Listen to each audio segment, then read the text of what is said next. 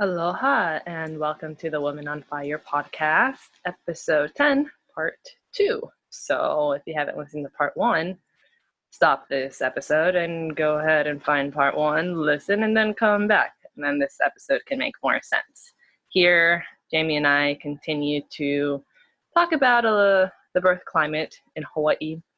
I reflect a bit more on my adventures in El Paso and then we introduce the Hawaii Home Birth Collective, which we will be talking a lot more about throughout our entire podcast series, really, because it's really important. So it'll be an introduction.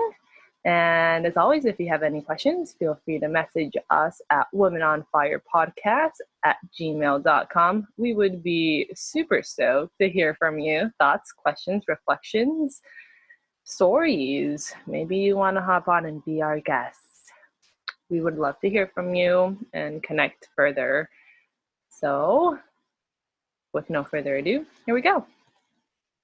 I've got this whiteboard that I write random shit on all the time. and the other day I was thinking about these concepts and I totally wrote woman centered care is greater than, you know, I put the greater than sign, than liability centered care and I want to make that into like a meme thing, but I've been sitting on it for a while to see, you know. But but that's the point here is that things shift.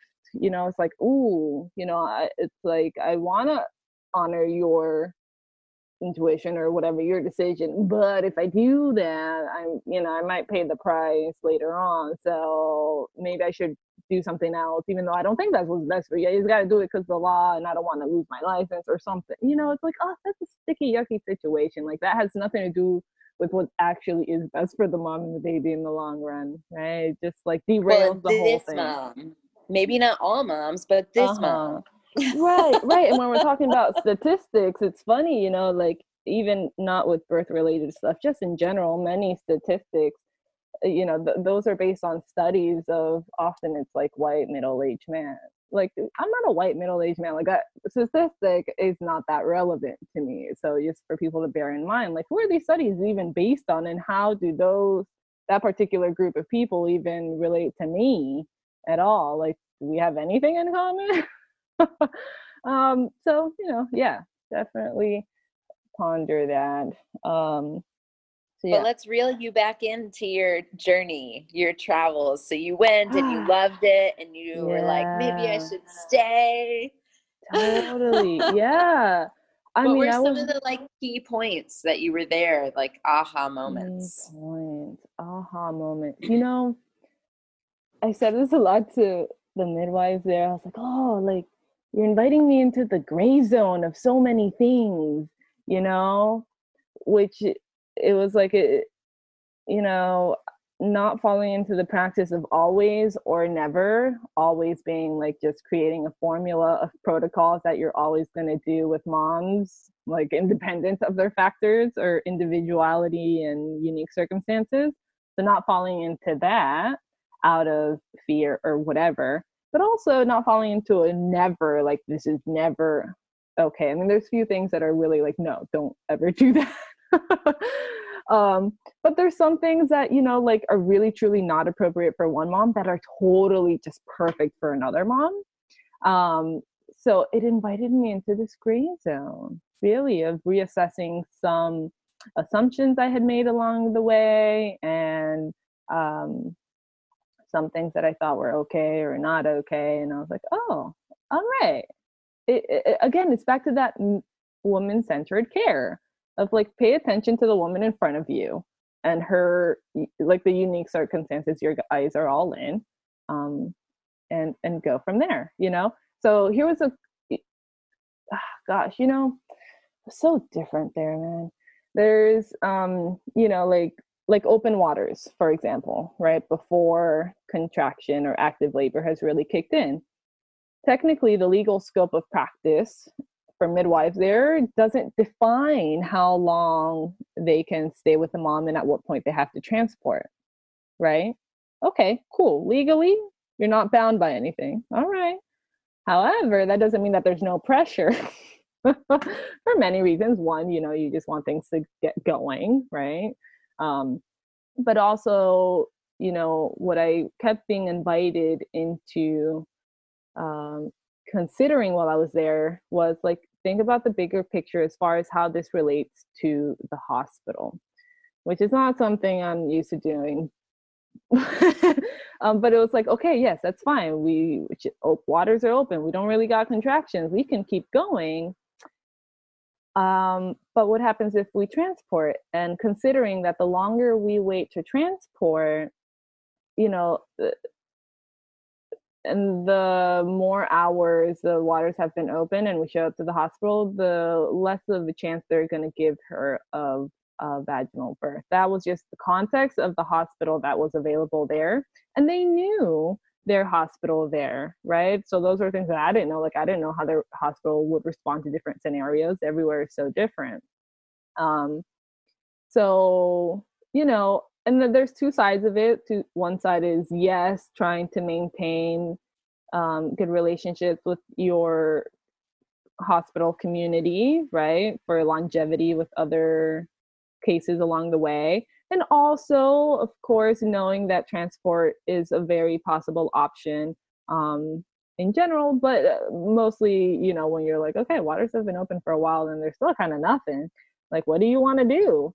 Um, like we might actually end up transporting. So if we transport you know what are her options going to be? And obviously we want to uh, optimize her options as much as possible and just bear in mind that the longer we wait and we do transport she might have less options once she goes in. Just know that and and and she knew that and and then she can make her decisions right?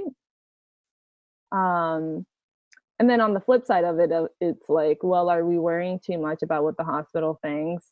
And is that overbearing the situation um unnecessarily you know it, ah, you know it, it's it's a tricky thing. It's like i don't want to rock the boat but also like it's not their birth but at the same time like of course we want to be friends in the community not because we want people to like us it's just we want to be able to work effectively as community members and different practitioners that are serving the birthing folks.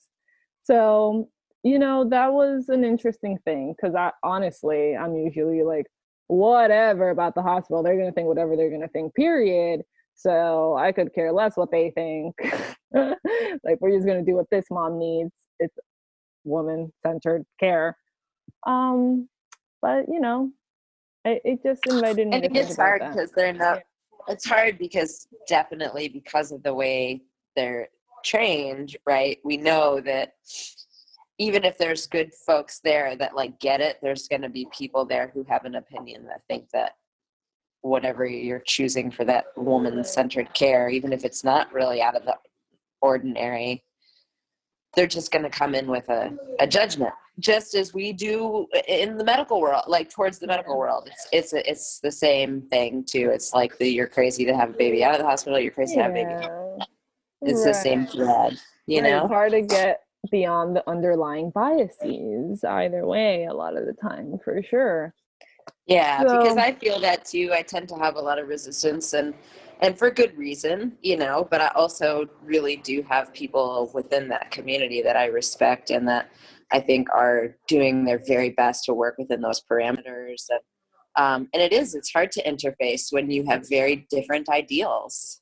Right. Yeah and i think this ties into the whole general idea of what I saw when it comes to um, the implications of having your practice be mostly um, controlled um, in major ways by legal parameters.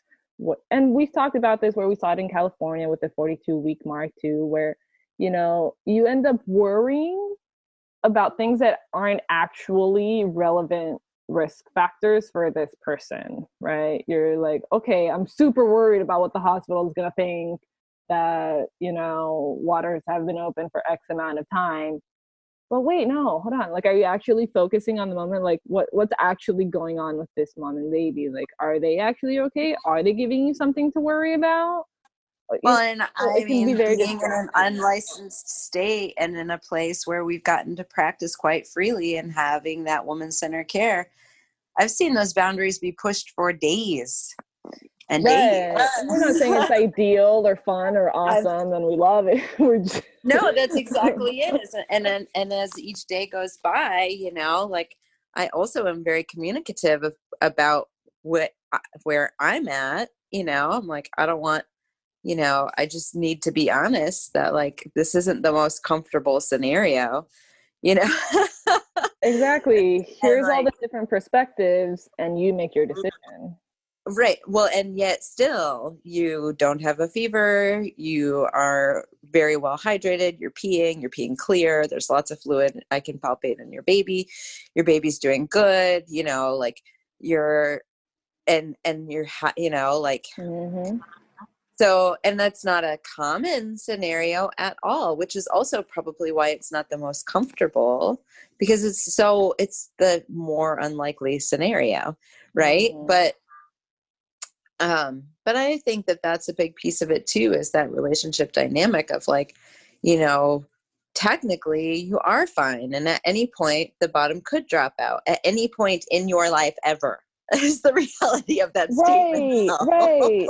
Like what you were saying earlier of like getting lucky or seeing miracles. It's not because you got lucky, like, oh, you just really took a major. I was just winging it. Happened to get lucky. yeah, no, it's lucky as in you know, not any more lucky than we are to wake up after we go to sleep. Like, oh, we, we're lucky to have woken up. We're lucky to have survived walking around the neighborhood. We're lucky to have survived driving down the road in a car, getting on the bus. Like life is inherently risky, so we're always right. lucky to just. Well, and I tell my yeah. I I've told those few folks over time too. Like this is this is where I'm at, you know, mentally. So if it's okay, like I'm not trying to burst your bubble, but like I got to sleep at night too. So like can I come check on you more frequently? Can we try to do these things? Can we you know, and ultimately they get to decide those things too. But typically yeah. people like to have the extra care and take the hike up the mountain and go meet the acupuncturist and you know, so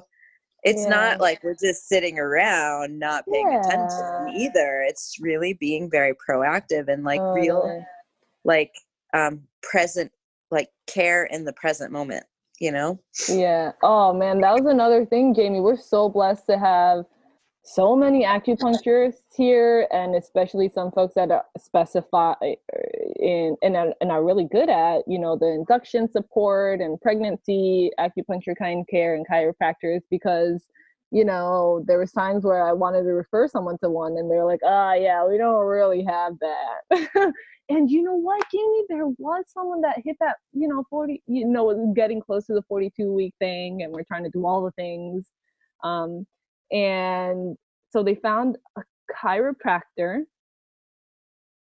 I think it actually might have been in Mexico though. Um, and they're like, okay, go to that person. And then they called to schedule and they're like, oh, you're pregnant and you're 42 weeks. Like, no, that's a liability. Like, I can't, that's not safe. I can't do that. And they didn't do it.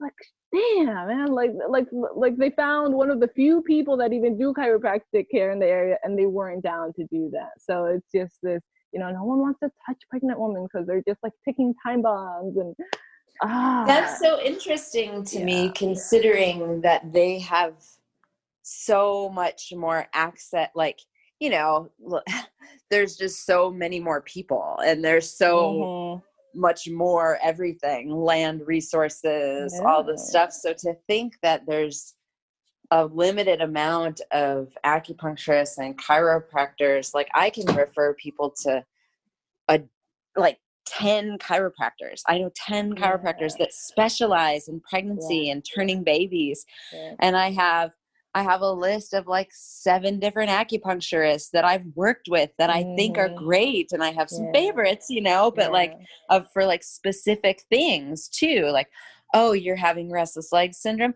Oh, you have chronic fatigue. Oh, you have like I know these different people that I can ref- and they're very comfortable in pregnancy. That is fascinating to me. That is one of it is true. It's we have a real yeah. um amazing collective maybe the benefit of being small and being mm-hmm. a small mm-hmm. island is is you know we we may not have a lot of midwives um, but the midwives are very deeply integrated into the community Oh, and have yeah. resources So beyond resourceful. Totally. Yeah. lactation counselors that will come to your house and massage the knots out of your breast within the next Uh-huh. 24 hours like totally. Exactly. Well, it is really such a gift yeah. And then, you speaking know, of the holidays yeah, it's a perfect gift. Yeah. And um, the other thing, you know, you know, all those typical kind hospital scenarios that we hear about that are rather atrocious and improper use of interventions and like just outdated information and practices and you know a lot of that stuff is still going on there. Again remember borderlands so it's like what i heard is like there's up to 90% c-section rates on some of the hospitals on the um, mexico side and and still pretty high like 60% c-section rates in um, the el paso side in some places and um, so obstetric violence is highly prevalent in that area. Um, so you know this this birth center i was at was like it's a safe haven for these women and you know i'd hear that so many times from them that they're just so grateful for um like non-rushed appointments and just personal care um, individualized care you know even though we just talking about how licensure can make individualized care trickier nonetheless they were still able to bring in a tremendous amount of love and tenderness and understanding and holisticness and um uh yeah individuality to each case. To be honest i saw that too and and i see it. It's like wow. With all the other options they have around it's like thank goodness for this like cutest birth center. Gosh i fell in love with that place um That's so great. And it's yeah. true, you know, like when when the when the worst is so bad. yeah yeah um and that safe haven even if they have those restrictions they can still you know there's plenty of great midwives who are licensed who work around their restrictions it's not Mhm. you know it's just it's just unfortunate that this is sort of the trend and then over time we've seen that the restrictions just get more and more. And um you know but to think that they you know there are really good midwives who are licensed and have to still work around those parameters and their practice is just different you know? Yeah. But a lot of women there's still so much goodness in in that you know? And and yeah. and them feeling like they're a, a woman uh, who's bringing in a life. Totally and not just like someone who's a liability and you know and then let's get them in and out because then the less time they're here the less liability it is Exactly. So I, I got one more point here and to kind of close it up. Um, you know, you asked me like some points of, but some highlights, if you will, that I learned about, uh, learned on this journey, and just this whole context matter, circumstantial care, because you know, before I went there, I was like, yeah, whatever. It's all about my numbers. It's all the only reason I'm going, and obviously, I got so much more out of it than just that. Um, but you know, honestly, I never really cared for birth centers. I was like, oh, whatever. It's like, it's like either they want to go to the hospital or they're cool being at home. I don't understand this in between thing. but here, like, I get it in their context, the borderlands where people are often crossing over. Like, they literally don't have a home to go birth at. Like, they need a designated place where they can go birth at, you know, and feel safe and still respected. Respect was like a major thing for the women. They're like, I just want someone to like hear me, you know, because they were just not getting that in other places. And so I was like, ah, this birth center makes sense. This is literally the like um that other word for safe haven, the like a sanctuary, you know, for them to arrive at and and feel like they are being held and space is being held for them and they're just being like welcome with love and respect and their babies being respected. So so that made me fall in love with the concept of a birth center. It's like ah it makes sense in this context. I get it.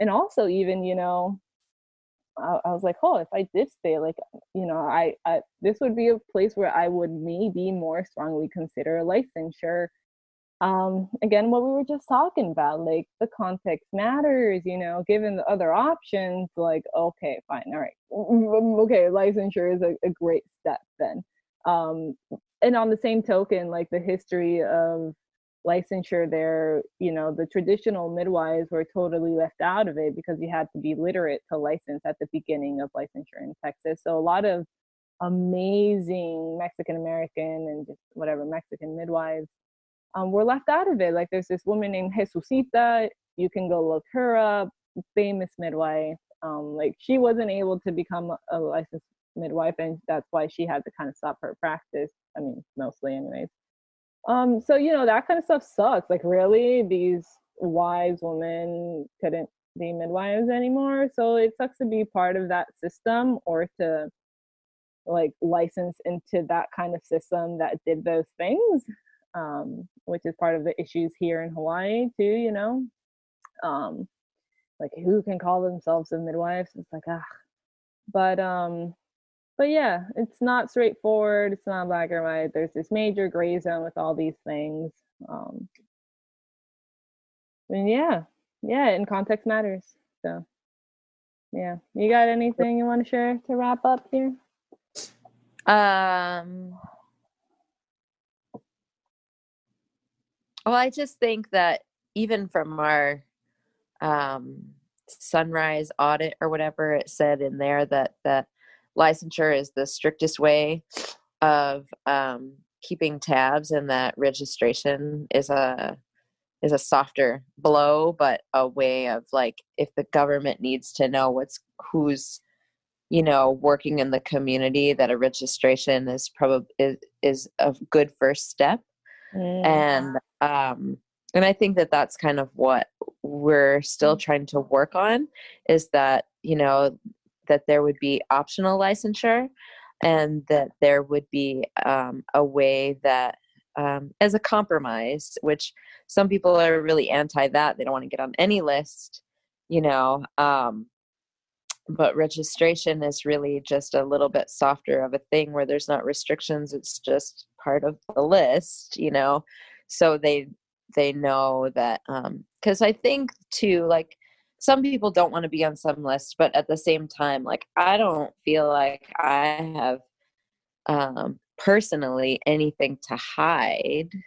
Um i'm very much um you know have a healthy practice and good relationships with providers and those kinds of things. Um i just don't necessarily um and I I wouldn't want to just jump right on board for registration either. But I think that that's it's true that that's a softer blow, and that um, it still allows folks to practice without the the fear of losing the license under the eyes um, of some arbitrary board that's making decisions that has don't they don't even practice they don't do they're making their decisions based on some scholarly statistical whatever as opposed to the individual case you know so yeah. Uh, yeah so i think that that's one of those things and so um, you know we had mentioned before we started that we would you know talk very briefly because i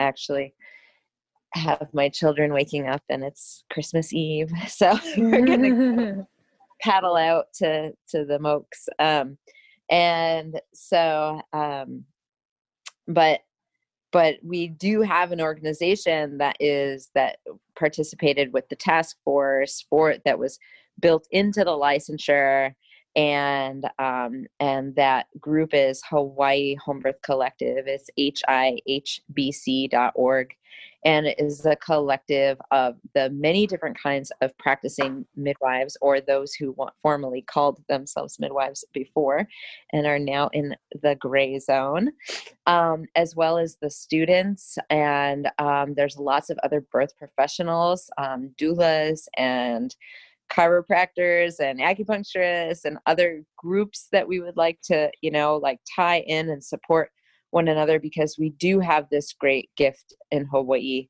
Um, and it is a recognized organization by the state of Hawaii, and um, we have more midwives registered there than than anywhere else. Um, and we're making some updates and some changes to our website and a little bit to the structure um, of like fees and whatnot. But I do invite folks to stay tuned or send emails to info at hihbc.org if you have questions. Um, we serve all islands of, of Hawaii and um, are really, really grateful for the opportunity to build a nice, diverse um, community. Or really, we have built the community, but we're putting it on an accessible platform um, that um, is really meant to support um, all the different kinds of, of birth workers and the families. We have a grievance process. Um, we do peer reviews, all kinds of great things. So, um, and and it's meant to span all islands and really in a non-judgmental way, but to really just support the diversity of of what our island folks get to experience. Yeah. So check out the website. I think it's literally hihbc.com. And yeah, it's, it's dot org. hihbc.org.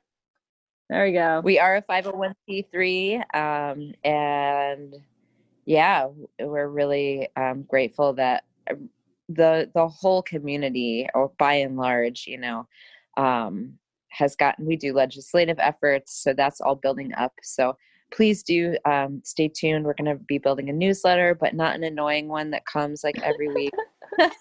that you're yeah. like, I'm not even going to read that.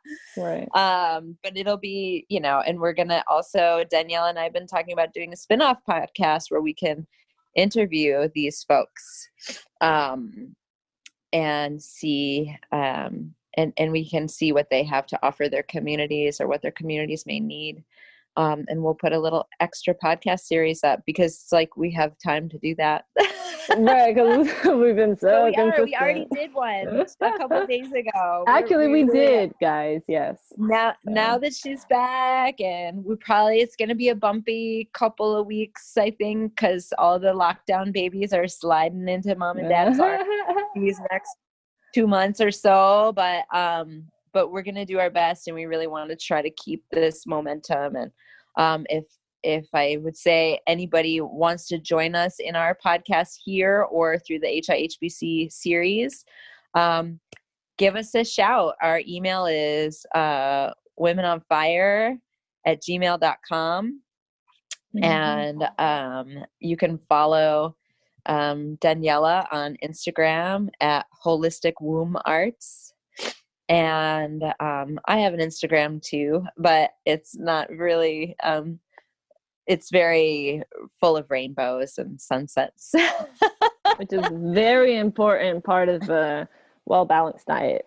So, rainbows. Yes. Self care is is care for all. So yes, exactly. it has a ripple effect, and so my Instagram is at jme directly, and um, so you guys can contact us in any of those platforms and um, if you want to join us and have something to share or curiosities or email us questions or topics you want to hear about um, we are really um, very interested in supporting our community.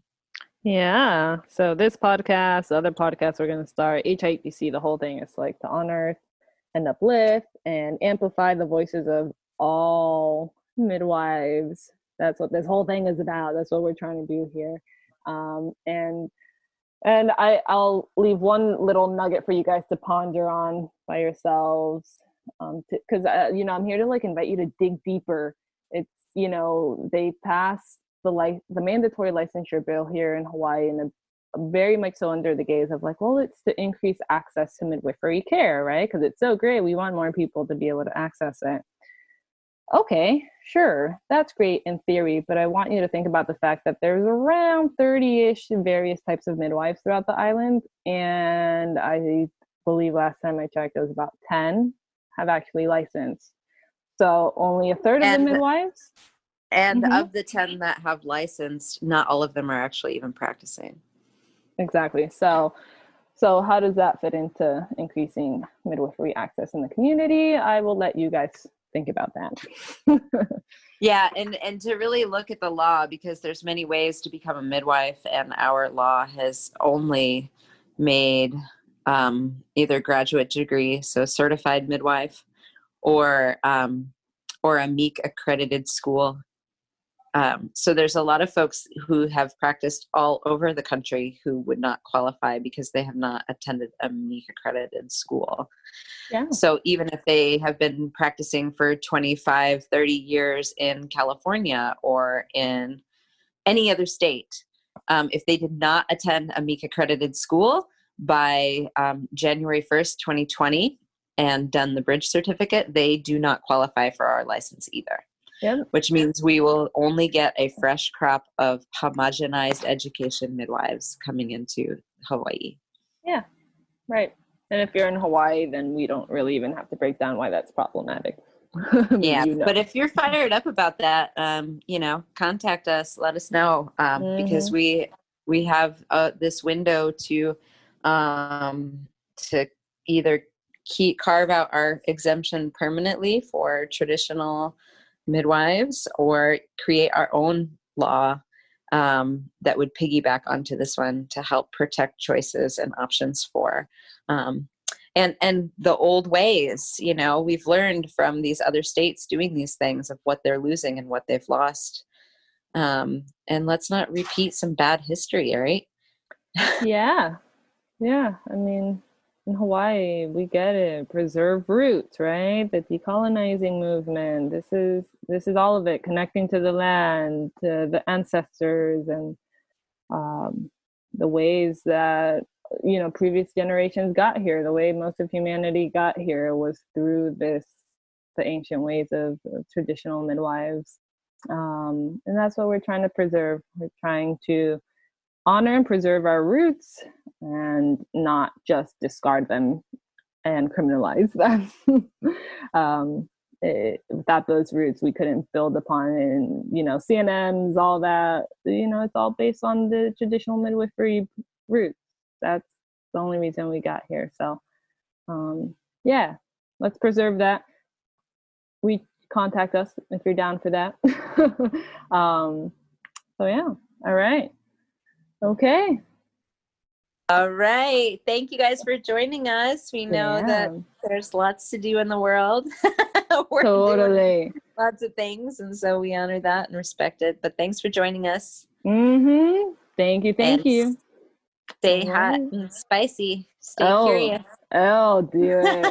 Feel your fire today. All right. right. okay. Aloha.